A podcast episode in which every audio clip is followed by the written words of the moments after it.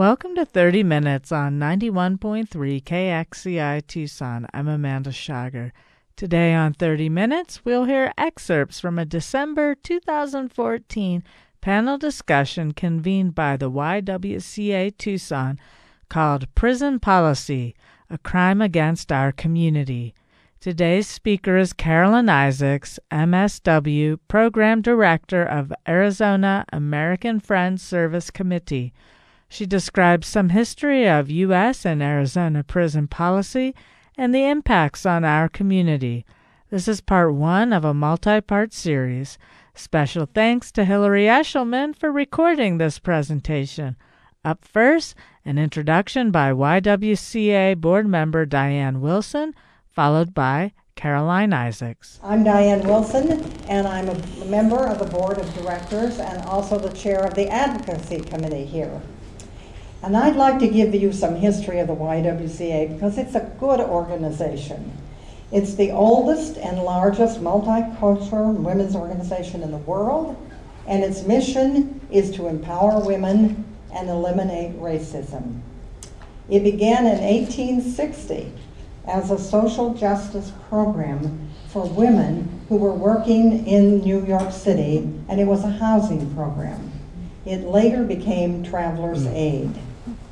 The YWCA provided a program for Native American women in 1890. It extended services to Japanese American women and girls incarcerated in relocation camps in World War II. It provided the first leadership training for African American women. And the YWCA in Atlanta became the first um, city that offered um, a variety of interracial dining in 1960.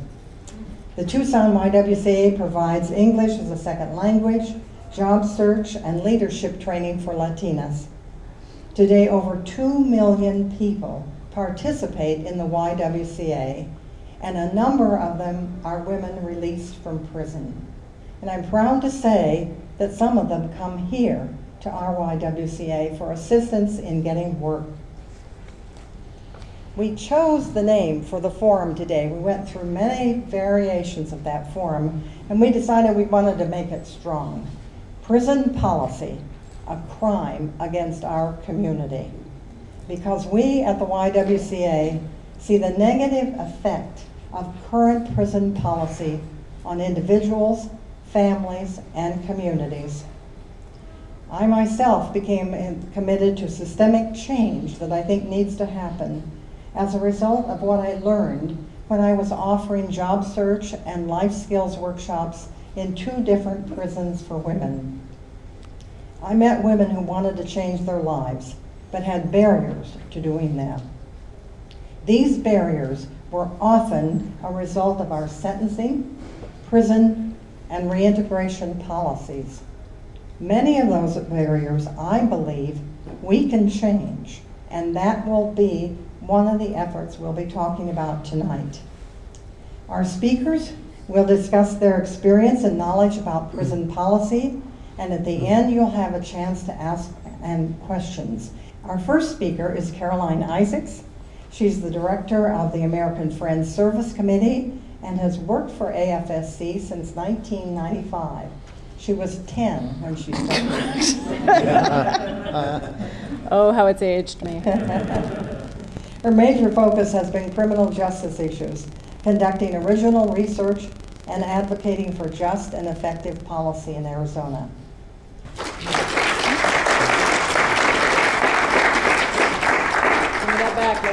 Thank you, Diane, and thank you to the YWCA for um, for having this forum. Right, these are not fun issues to come out on a Wednesday night and, and learn about. It's uh, you know it's not the feel good hit of the of the winter time season, but um, I think recent events certainly in this country have heightened our awareness of some of the places where our, our system is, is really broken and failing not just communities of color, but really failing all of us. Um, as this is the first of these events, I wanted to really give you like the super macro bird's eye view of how and why the system, I'm doing air quotes, works uh, the way it does or doesn't. Um, and so, with that, let's talk about where we're at in the world, right? We all know the United States, we're number one. We put more people behind bars than any other country on the face of this planet. Any other country, right? Number one jailer. One in a hundred adults in the United States is behind bars right now. One in a hundred of us. And I would hazard to say some of you may know some of those folks. Um, but what we also don't realize is an extra 4.6 million are under some form of correctional supervision. They're on probation, they're on parole. Um, they're not technically free, right? These are folks that um, maybe got shorter sentences and were placed on parole, I'm sorry, on probation, have gotten out and are still under some form of supervision. That's a total of 7 million people in the United States are under some form of correctional control. What we also don't think about is the widening of the net of this system beyond what we think of traditionally as prisoners, right? Folks that are incarcerated for felony offenses. 80,000 youth are held in juvenile residential facilities, and that's not even counting um, some of the youth programs as alternatives. And immigration, right, which is a whole topic for another forum that hopefully we'll get to. But certainly the population that is being targeted the most in this country right now for criminalization are immigrants coming to this country. And our burgeoning federal system is evidence of that. Um, and I would love to talk more about that another time. So Arizona, where do we fit in this national picture? We're number six.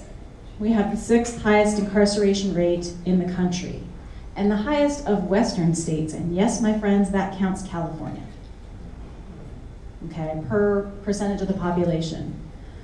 Um, Arizona is, is way at the top. So I would be remiss if I um, missed a chance to put this in the context of what we've seen in the past few months in this country. Because it's on a lot of people's minds, and I think it actually does provide a framework to think about some of these issues, right? So after Ferguson and the issue in Staten Island and some of the other um, police brutality cases that have come to light recently, um, people out there in the blogosphere, people on the news channels are debating, is this some you know, gross miscarriage of justice? Were these bad apples? Were these a couple of rogue cops behaving badly? Or is this an indictment of the system? Um, and what I will posit to you um, tonight is that our criminal justice system is not designed to provide justice or safety. Our criminal justice system is designed to keep rich white people in power and to protect them from those that they feel are a threat to their interests. And here's how that happens. There are three key mechanisms to what has created this system of mass incarceration, which is what we are now facing in the United States. Mass incarceration. Not a big prison system, not a little problem, mass incarceration where like a huge, huge percentage of your population is under some form of control. So the mechanisms for this, one, and the major one, is criminalization. What do I mean by criminalization? What is that? So, um, you know, these, these, these laws that we have in place did not come down on stone tablets from Mount Sinai, right? These are laws that are created by human beings. And if you're a state legislator, anybody? Former, current? That's too bad. I'll be talking to them too. Um, what's your job? Make laws. Make laws, right? You gotta make laws. Is murder already illegal? Yep. Yep. Rape already illegal? Yep. You're gonna go away for a long time for things that hurt people? Yep. What are you gonna do? Right? Every issue that pops in the news, everything that people are upset about, everything that people are scared of, um, becomes an opportunity for doing the one thing we know how to do, which is making it illegal. Okay? And so, you know, the war on drugs is a perfect example. Is drug use and addiction a public health problem? or a criminal act, it's all about. right? But that's not a conversation we've had in this country. Okay? It is now a criminal act. That's starting to change in some places. Criminalization also, I think, goes back to that issue around immigration that I mentioned. Because every tool in the toolbox from the war on crime and the war on drugs is now being applied to the war on immigrants. Not the war on immigration, the war on immigrants, on those people, because that's who suffers from these laws. That's who's impacted by the laws. So criminalization is taking some behavior that we don't like and making it illegal. Social control is the second, and profitization. I've stopped saying privatization. Profitization of punishment. So back to criminalization. The, the kind of saying that I usually refer back to is when all you have is a hammer, everything looks like a nail. Every social problem we have, everything that makes us uncomfortable, there is one response that we have as a society. There's one place that those legislators and lawmakers consistently go. And we will just prohibit it. We don't like it, don't do it, right? So that's drug addiction, that's mental illness, right? You have people who are behaving in scary or baffling ways in public. And the police respond. Who responds? The police respond to that behavior. And the rest is predictable. Poverty, right? If you show up in certain southern states and you can't pay, pay your traffic ticket, you'll be placed on for profit probation.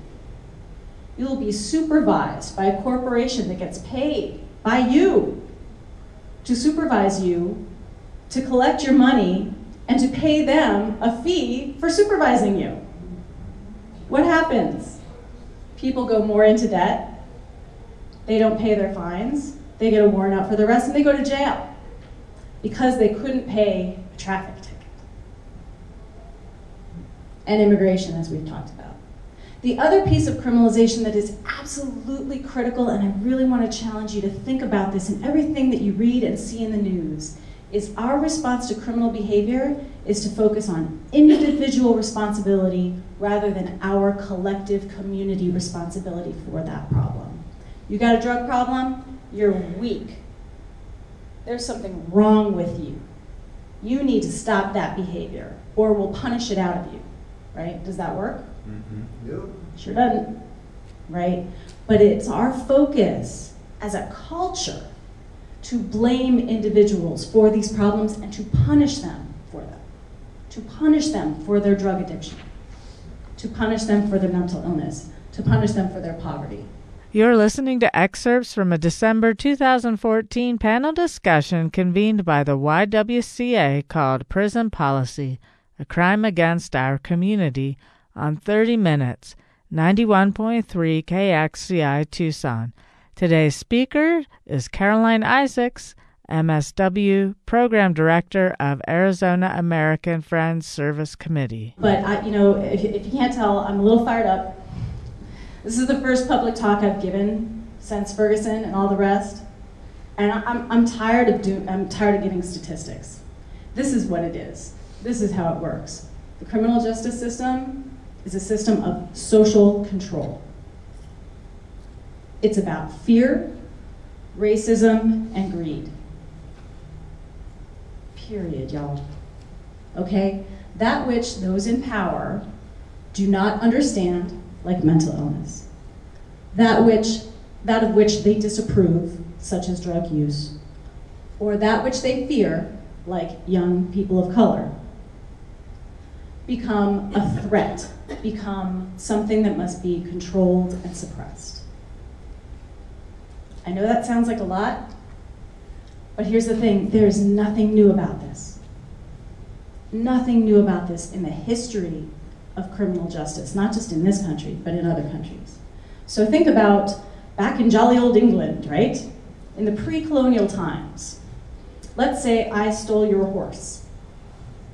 We live in some village somewhere in Nottingham, and I've stolen your horse, sir. And what happens?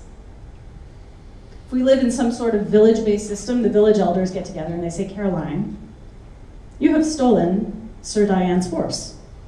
Please return it to her, and if you cannot, please repay her for her horse. Right? It was a system built on repairing harm because it was part of a community, of a village system. Then, during the times of you know the growth of monarchy and, and the control of you know sort of imperialist systems, your offense, your criminal offense became an offense against the king. It's an offense against the crown. And that is the system that we continue to function under here in this state, in this country. If I commit an offense, who prosecutes me? The state of Arizona, not Diane. What kind of state does Diane have if I've stolen her big screen TV? Is she going to get her TV back? Hell no. Hell no. What's going to happen? I'm going to go to jail. Right? Or get up, put on probation. If I stole a lot of stuff from her, I'll go to prison. Okay? That's the system we have. it's a system in which the state steps in for the individual, right? It's an offense against the state.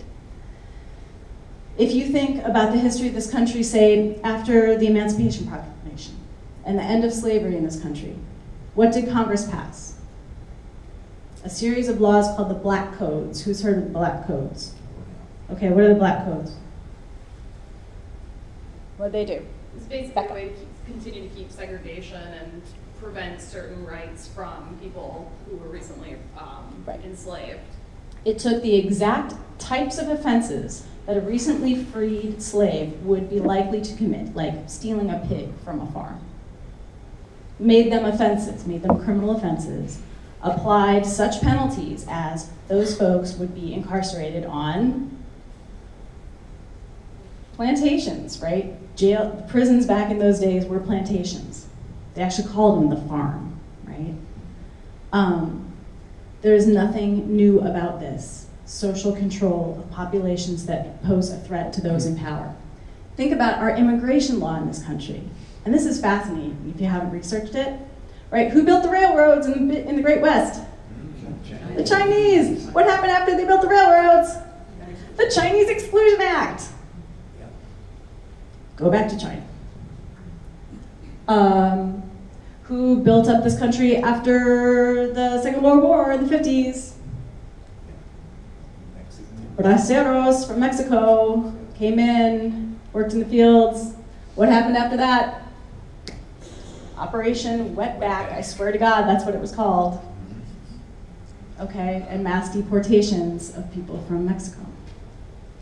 And in the roaring 60s, when there was mass civil unrest and there was a huge civil rights movement and people were standing up against the power structure in this country, what did Richard Nixon do? He created the war on drugs. He talked about those explosive elements in society that needed to be controlled. And we are still doing that. So, who is it affecting? This is Arizona, right? 50% of the people in our state prisons, nonviolent offenders. 21%, the largest single category of offense in Arizona, drug offenders. Since 2006, the number of first time drug possession and paraphernalia crimes increased dramatically. And a full 32% of people going in the door to the Department of Corrections are those who have been revoked from parole or probation for technical violations. What's a technical violation of parole or probation? It's not committing a new crime while you're on probation. Fraternization, if you're not supposed to be around certain people, if you don't show up, if you have a dirty drug test. Those are technical violations. They can send you actually back to prison for that. 32% of the people going in the door to the Department of Corrections is for that. We're talking about people with substance abuse issues, 75%. And this is the Department of Cor- Corrections' own numbers. They think 75% of their prisoners need substance abuse treatment. So you know it's a lot higher than that. How many of them are getting it? 6.6%. And, and that's like, that's drug education. That's like you take a little multiple choice test on a computer. Are drugs bad? Should you not do them? That, that's drug treatment for DOC. Yeah. Um, mentally ill prisoners, a little over 9,000, 23%, are assessed by the Department of Corrections as needing, basically needing some kind of medication, right? You know it's higher than that. And of course, the system is racist. Repeat after me. The system is racist, right? People of color are disproportionately members of our prison system to their percent of the population, right? Anglos are 73% of the Arizona population. We are now 39% of state prisoners. For the first time, Latinos are actually the largest prison population, 40%, compared to 29.6% of the general Arizona population. African Americans, holy smokes, right? Like 4% of the state population, 13% of state prisoners. And Native Americans are also overrepresented. Now, this is state prisons, right? If you look in the federal system, Native Americans are even more disproportionately impacted there because federal law applies to reservations. So, what's going on in terms of the actual mechanisms, right? I talked a lot about this context for you and some very challenging ideas about what's really going on culturally in this country to create the system that we have. Here's where here's how it works in practice every day, right? And this is the stuff that you've probably heard about. Mandatory sentencing. Right? You've probably heard the term mandatory minimums, right? Who's heard of mandatory minimums? Yeah. Okay. Well, mandatory minimums are really just one slice of a larger category called mandatory sentencing. Um, and in Arizona, that is just like peppered throughout the criminal code. Mandatory minimums are usually applied to drugs, right? So uh, if you have X amount of X drug, you get X time in prison. The mandatory means that the judges have no say in that decision. The judges cannot judge, they cannot do their jobs because the sentences are mandatory. They are set by the legislature, not the judicial branch. In Arizona, we have something called sentence enhancements that are also extremely problematic. So that just ratchets up the amount of time you're going to get based on certain other factors that may have been present in whatever crime you committed. Right? So you were within X hundred feet of a school when you sold that those rolling papers or whatever. Um, that you had a weapon in your possession, even if you never showed it to anybody, never waved it at anybody, and certainly never discharged it at anyone. The other thing in Arizona that's extremely problematic is how we consider priors. What's a prior? Previous offense. A previous offense, which most of us think means you committed a crime, you went to prison, you got out, you committed another offense. Not in Arizona. In Arizona, you could walk down the street, break into a car, walk down the street, break into another car. The first car is a prior. And they will count that at sentencing. So now you're going to get a harsher penalty based on a prior um, that is not, that is really anomalous in this country. Most sentencing statutes do not treat those kinds of things as priors, but we do. And of course, drugs. Drug, drug, drug, drug, drug, drugs. The other thing that came along in the 90s was this thing called truth in sentencing. Who's heard of truth in sentencing? No? Okay. So we used to have this thing called parole, right? Parole is like you get sentenced to like eight to 10 years, and at eight years, you go before the parole board and you say, I took these classes and I, I did my drug treatment, I haven't gotten any tickets, and the parole board would consider you for release. We don't do that anymore. That does not happen anymore. Okay? In place of that, we put in this thing called truth in sentencing, which means that everybody, salute, will serve 85% of their sentence. Good, bad, or indifferent. You could be a Boy Scout. You could call your mama every day. Um, you could have had absolutely spotless record in prison and done every education program presented to you, which is not that much anymore. And it does not matter. And this is nonviolent, violent, serious offenses, everybody serves 85%. That's very unusual in this country. A lot of states did truth in sentencing, They did it at 65%, and they usually applied it to serious and violent offenses only. Arizona, it's 85% across the board. So that creates a bottleneck, right? So you have all these people going in, and nobody's getting out, right? They're serving longer and longer sentences in there, and that population balloons up. Drug laws, too, are very harshly treated in Arizona. We do have Prop 200, which is a wonderful thing that you, the voters, passed several times because they thought you didn't mean it the first time, right? Which is to say that first and second time drug possession, should, those people should not go to jail. They should get treatment. The voters said that. And so we have that. However, um, the rest of our drug laws are a mess. And one of the particular problems is that we treat everybody, I mean, almost all drug offenses are a class two felony. That's one felony class below first degree murder. Okay? Class two is a very serious felony. And one of the groups of people that falls into this are people who are selling small amounts of drugs to support their own habits, right? Which a lot of folks do who are addicts, right? You could be smelling, selling a very small amount. You're still going to get hit with a class two felony and you're going to get a lot of time. Um, so it doesn't go by the amount in the same way as it does in other states. And as you know, what's behind all of this? We still are clinging to this tough on crime sort of rhetoric. Legislators still believe this is the system that you want. That's what they think. They think that the voters in, in Arizona um, want everybody to go to prison for everything. Um, and they also don't care what the rest of the country has done because the rest of the country is changing this stuff. The rest of the country is very deliberately reducing their prison populations through um, very well tested uh, sentencing reform. But in Arizona, we don't care what anybody else does. What do they know in you know, South Carolina or Mississippi or Texas or wherever? Um, of course, immigration enforcement is a big driver. And the for-profit prison industry, which uh, again could be a whole other talk, um, but their influence in terms of uh, what happens at the legislature, their sway with politicians in the state is extremely strong. The good news is, as I mentioned, this is changing.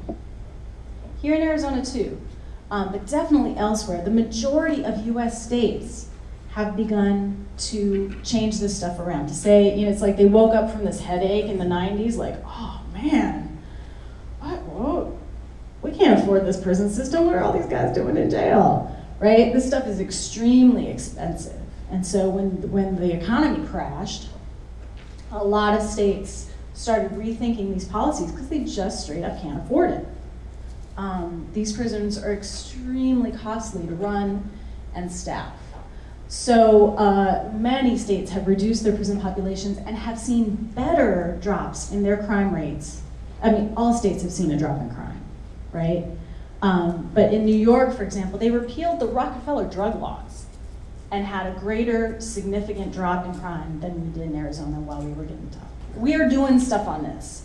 AFSC, actually, we work with a lobbyist at the Arizona State Legislature um, we work with legislators discussing these issues and, and pushing, pushing, pushing every year. Um, so far for like little bites at the apple, things around hmm. um, pretrial diversion programs, uh, mental health courts we've been very successful with. Um, and we're always trying to push that conversation around what can Arizona do to get on board with the very good tested results that other states have seen. Um, so thank you so much for your time. I've got a sign up sheet over here. You've been listening to excerpts from a December 2014 panel discussion convened by the YWCA called Prison Policy A Crime Against Our Community on 30 Minutes, 91.3 KXCI Tucson. Today's speaker was Caroline Isaacs, MSW Program Director of Arizona American Friends Service Committee. This has been part one of a multi part series. Special thanks to Hillary Eshelman for recording this presentation. I'm Amanda Schager. Thank you for listening to 30 Minutes on 91.3 KXCI Tucson.